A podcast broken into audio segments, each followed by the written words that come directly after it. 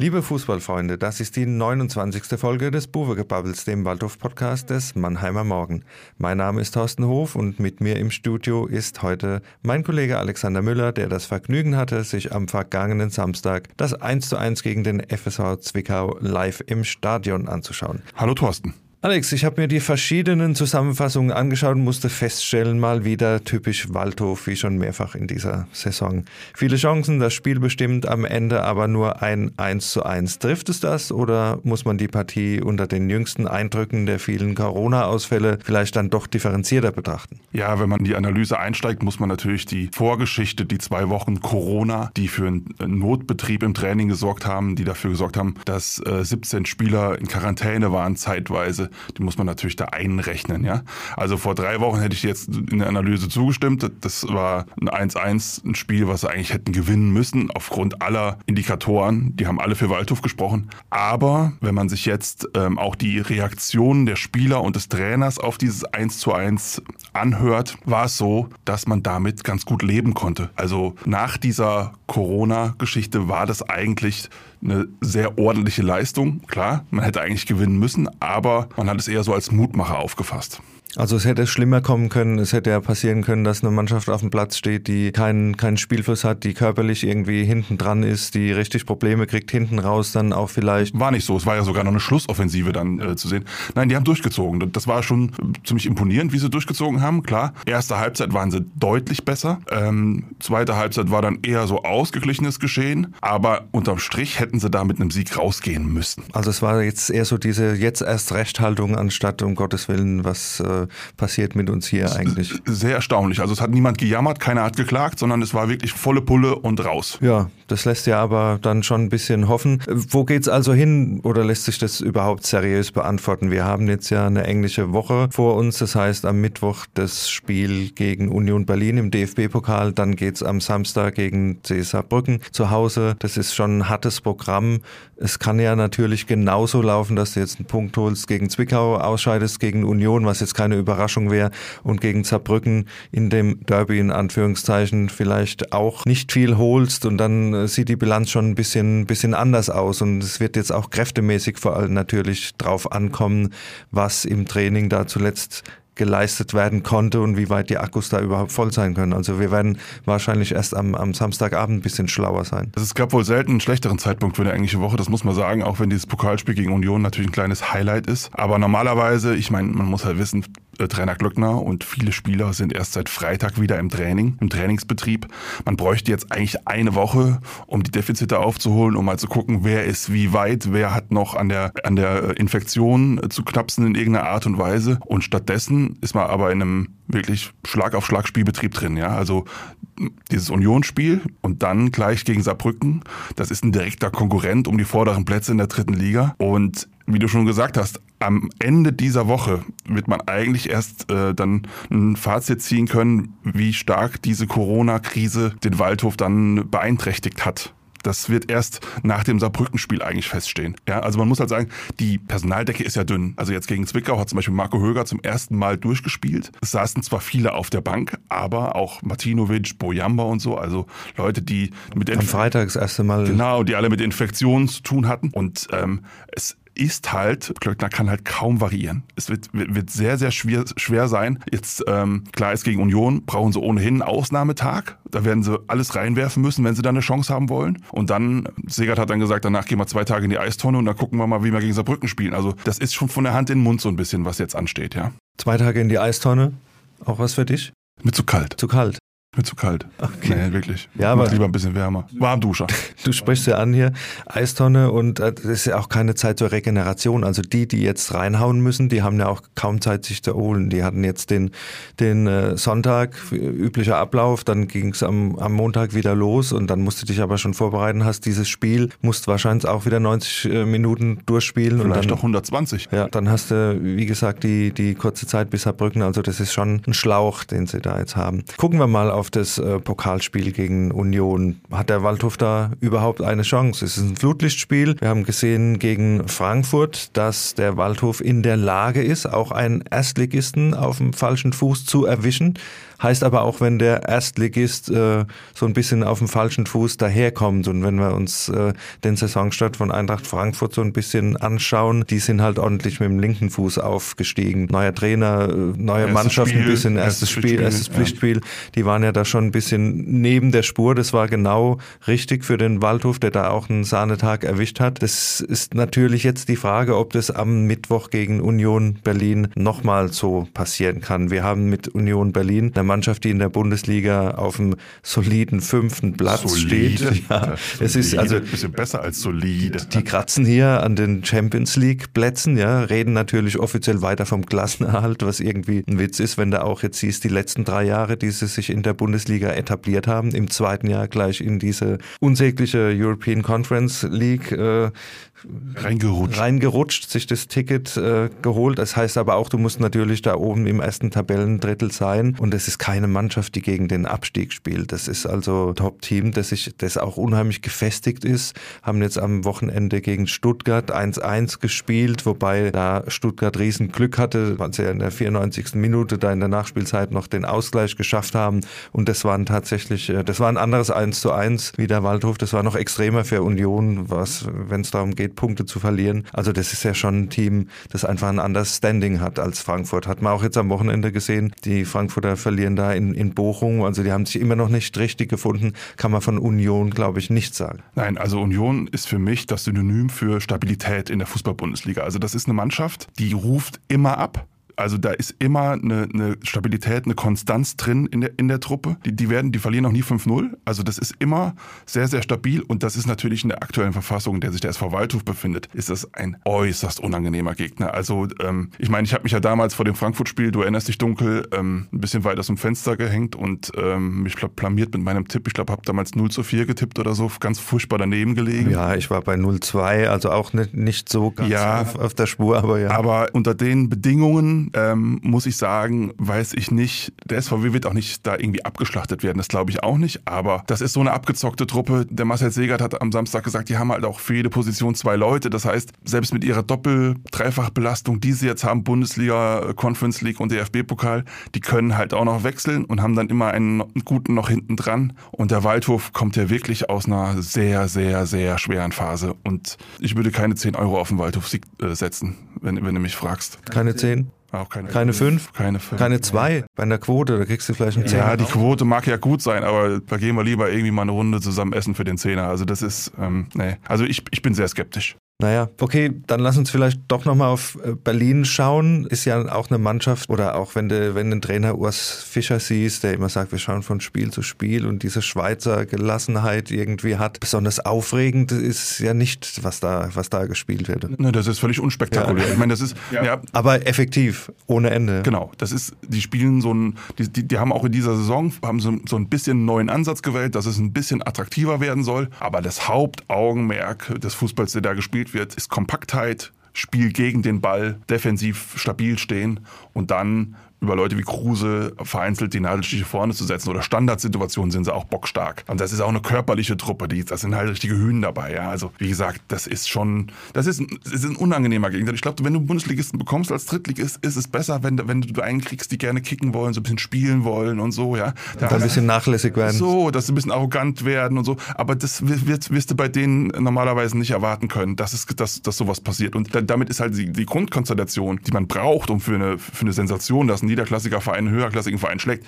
ist halt dann nicht gegeben, wenn die, wenn die halt so spielen. Ja, ich meine, die haben, erinnere mich, erste Runde haben sie Türkische München. Das war auch nicht toll, aber da haben sie halt 1-0 gewonnen. Fertig, Abpfiff, fahren die nach Berlin zurück. Dritte Runde, Achtelfinale. So in die Richtung ähm, erwarte ich das auch. Und vor allem, wenn der Waldhof in Rückstand gerät, hm, weiß ich nicht, wo da die Kraft herkommen soll, die Moral. Ja, auch, auch wenn das jetzt gegen Zwickau ganz gut funktioniert hat, aber da ist dann einfach zu viel Qualität, die, die dagegen steht. So, was ich so ein bisschen raushöre, ist dann, dass der Waldhof gar nicht die sechs, sieben Chancen kriegt, die er dann vergeben Niemals. Nein, nein, niemals. Es, es, sie werden schon mal vors Tor kommen und ich meine, wenn, wenn du einen wie Schnatterer hast mit seinen Standardqualitäten, du bist da jetzt nicht ganz chancenlos. Aber wie gesagt, Union ist eine Schweinetruppe. Das ist schwer. Ja, nur um schwer. die alten Floskeln dann noch zu äh, abzurufen, das geht natürlich darum, wie, wie kommst du ins Spiel rein? Hast du vielleicht ein, zwei tolle Aktionen am Anfang oder machst ein frühes Tor und nimmst das Stadion mit? Das sind die, die typischen Pokalsituationen. Spielglück. Die du dann, äh, die du dann zwingen musst und die du dann auch brauchst. Aber ja. ja, lassen wir uns einfach überraschen. Der Pokal, Achtung, hat seine na, hör auf mit, den, mit diesem Unsinn. Das, das, das, das, den Satz vollende ich nicht. Okay, dann habe ich aber ein anderes Rätsel für dich. Gerade weil wir bei Union Berlin nochmal waren, spielen ja diese tolle Conference League und da sind Mannschaften drin. Ich habe mir mal so ein bisschen äh, was, was rausgeschrieben, machen wir ein kleines Quiz mit dir, wie zum Beispiel Randers FC oder Soja Luhansk und Alashkert Matuni. Jetzt sag mir mal, äh, Randers FC, wo kommen die her? Ja, Randers FC, äh, das, das kann also irgendwie alles zwischen Lettland und Irland sein, so in, in dem nördlichen Dann hätte ich gesagt Randers FC. Ja, Randers, wenn es Randers FC ist, dann, dann kommen die aus dem Baltikum irgendwo. Lettland, Estland, Litauen. Fast ein bisschen weiter westlich. Es kommen aus Dänemark tatsächlich. Aus Dänemark? Luhansk, da haben wir so eine kleine äh, Hinweis schon. Das sind Russen. Das sind Ukrainer, also da bitte sehr. Entschuldigung, Entschuldigung. Aber die, die Region hat schon mal. Matuni. Das ja. hört sich an wie ein Cocktail. Alashkert Matuni. Ja? Nee, das ist Martini. Geschüttelt, geschüttelt oder gerührt. Bei denen habe ich überhaupt keine Ahnung. Da würde ich auch ganz grob auf, auf irgendwie hm, Osteuropa tippen, irgendwas. Ja, grob. Bulgarien. Nee, Armenien, ja. Armenien. Auch so die Ecke, ja. Und die Deutschen ja bald auch in Jerewan. Ja, absolut. Ja, da siehst du, mit welchen Gegnern es man da in dieser Conference League zu tun bekommt. Aber ich denke auch, da ist Union einfach so eine Mannschaft, die da völlig emotionslos so ins, ins äh, Viertelfinale, Achtelfinale da irgendwie mal ja, marschieren mal sehen, kann. Ja. Aber die haben ja immer viele Fans dabei. Die haben ja jetzt Feyenoord Rotterdam gespielt vergangene Woche, waren zweieinhalbtausend, gab es ja auch viel Ärger, weil die holländische Polizei sich offenbar daneben benommen hat. Die Polizei? Die ja, ja. Nicht die Fans? Ja, vielleicht auch beide so ein bisschen.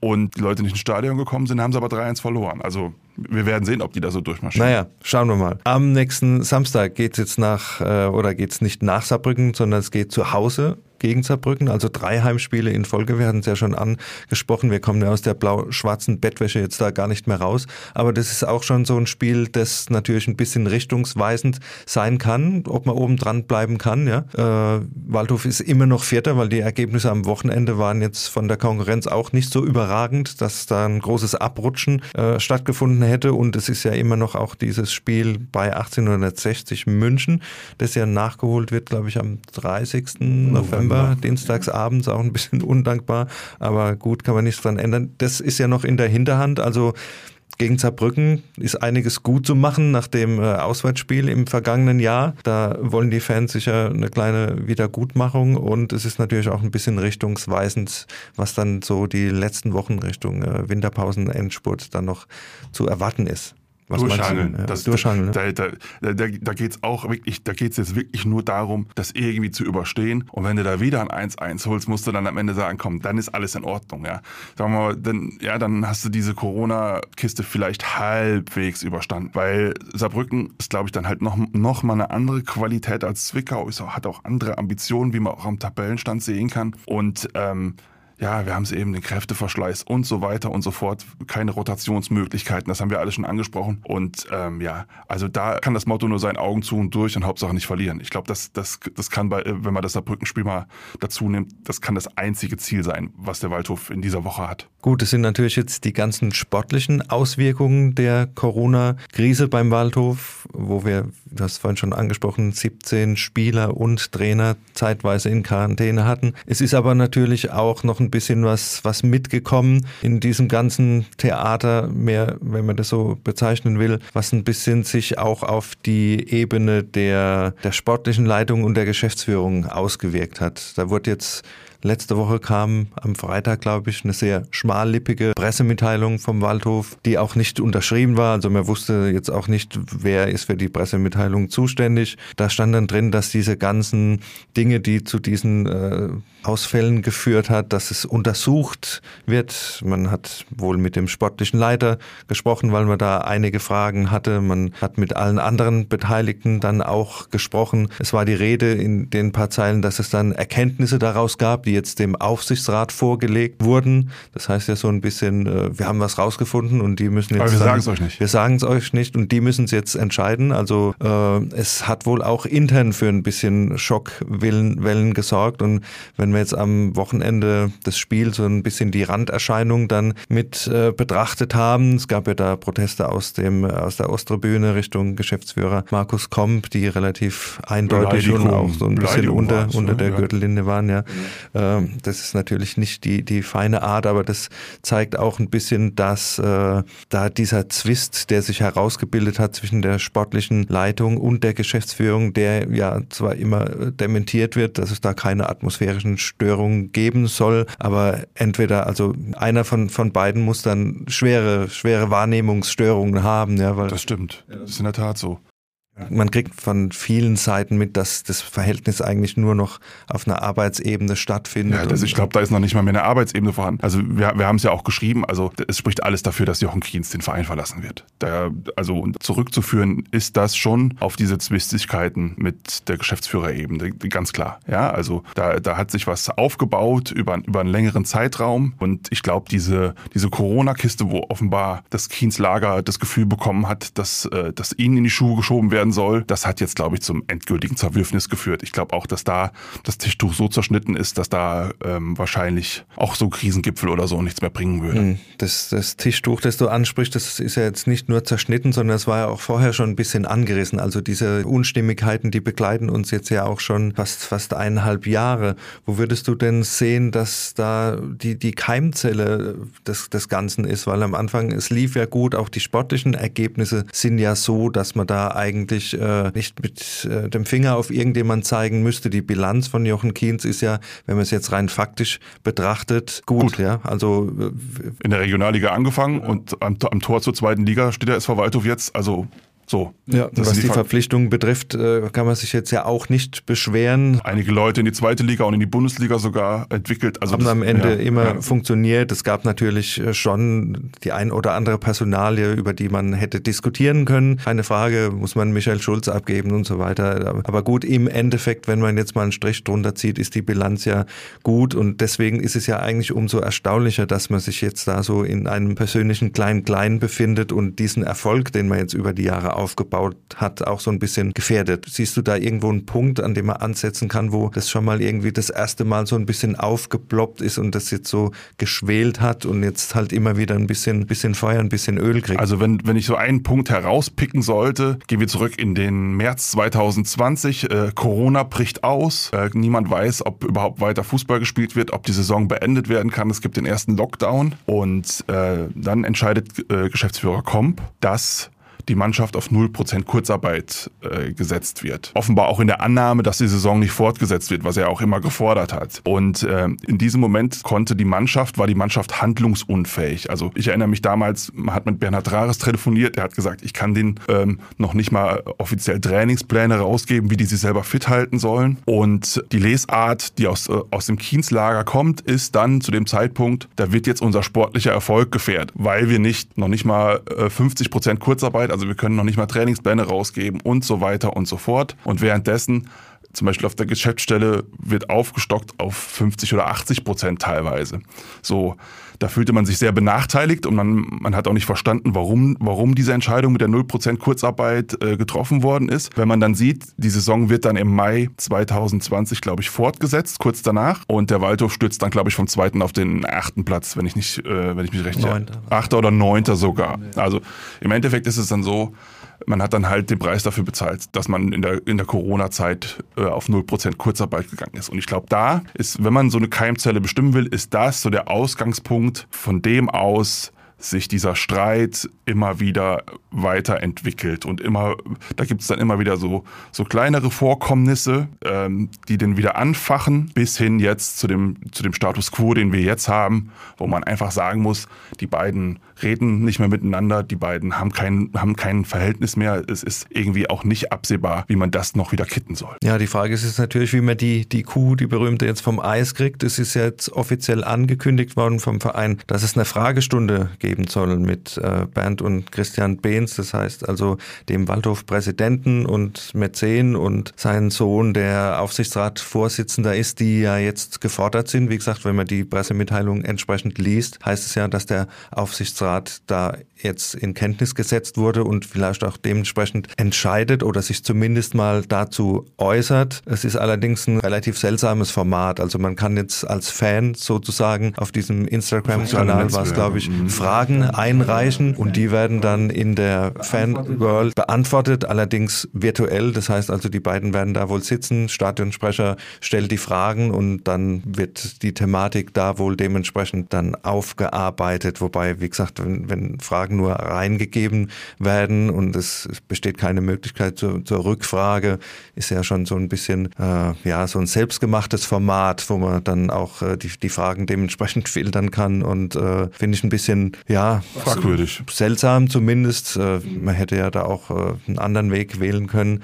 Aber da dürfen wir jetzt mal gespannt sein, oder wie? Ja, also ich bin da nicht besonders gespannt. Also wer, wer, wer weiß, wie diese Konflikte um Markus Komp, die, die es in der Vergangenheit gab, wie, wie die geendet sind immer, der kann davon ausgehen, dass die Familie Beetz sich weiterhin auf, auf die Seite des Geschäftsführers schlagen wird. Also da sind die, die Machtverhältnisse und die Machtstrukturen beim SV Waldhof dann doch relativ klar. Da kann man auch viel drüber diskutieren und spekulieren, warum das so ist. Aber äh, es sind einfach, sind einfach mal die Faktenlage und daraus folgt dann zwangsläufig, natürlich, dass wenn mit Komp weitergemacht wird, sein Vertrag läuft ja auch aus, wie der von Kienz, dass es mit Kienz nicht weitergeht. Das ist einfach eine, eine, eine einfache Gleichung. Ja. Und dann ist die große Frage, wer folgt nach? Und das sind ja dann, dann doch relativ große Fußstapfen, äh, die, die da auszufüllen sind. Ja, es, es, gab, es gab einen Zeitungsbericht, in dem halt erkennbar äh, Tim Schork, der Scout, äh, in Stellung gebracht wurde. Auch da sagt das Kienz Lager, da hat der Komp seine Finger in irgendeiner Art und Weise im Spiel gehabt bei, bei diesem Bericht. ja. Und ähm, nun, man wird sehen. Also also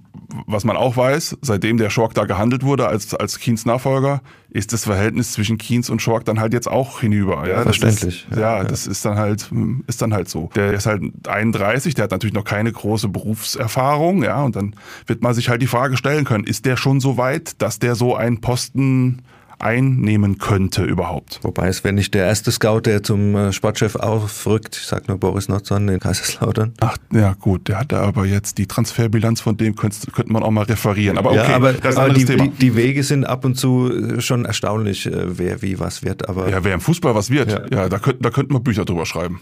Aber da lassen wir uns einfach mal überraschen, wie diese ganze Situation weitergeht. Das wird uns sicher noch demnächst beschäftigen, das Thema hier abzuschließen und ein neues Thema aufzumachen, weil wir haben noch eine kleine neue Rubrik, die wir demnächst jetzt hier immer regelmäßig einführen wollen. Und die heißt die drei Fragezeichen. Da fragen wir dann entsprechend nach dem Spieler der Woche unserer Meinung nach, nach dem Aufreger der Woche und nach dem Kuriosum der Woche.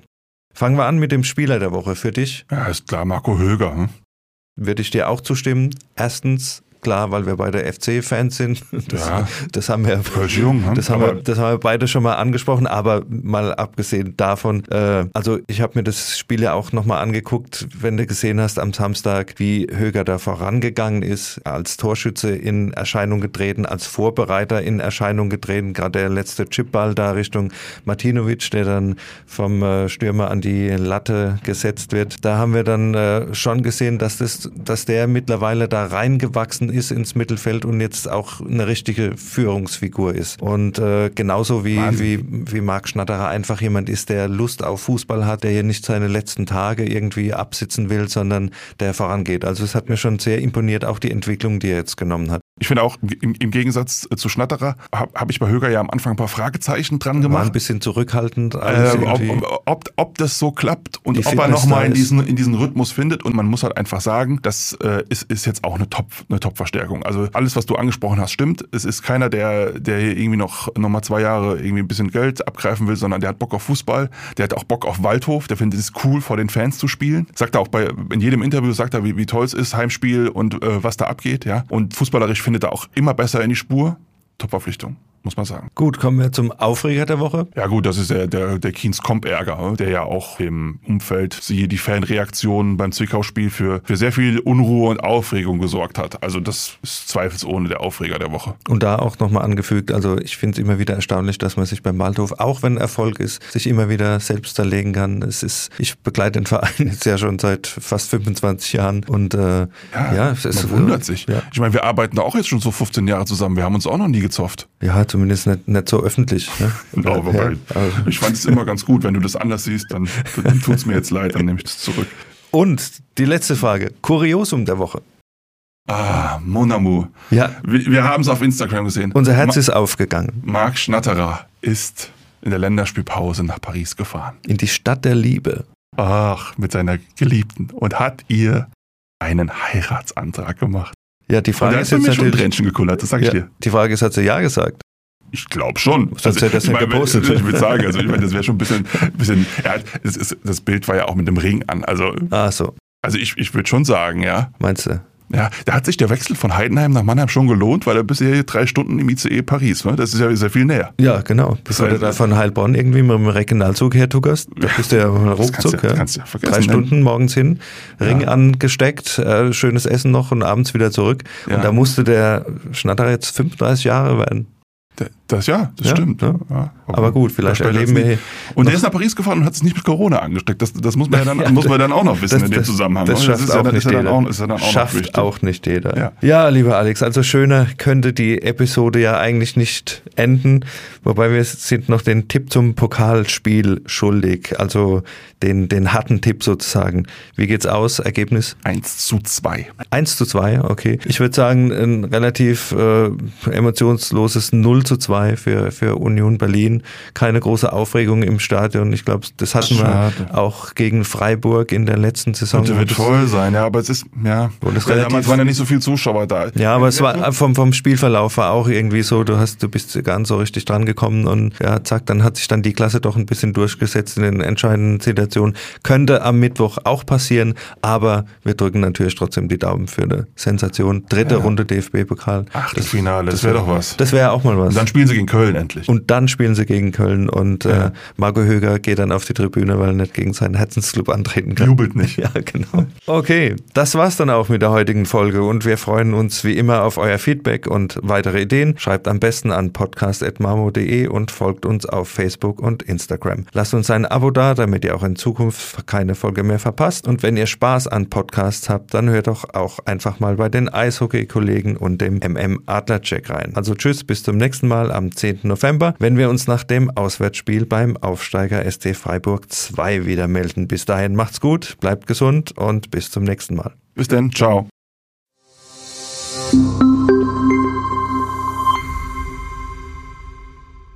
Ein Podcast des Mannheimer Morgen.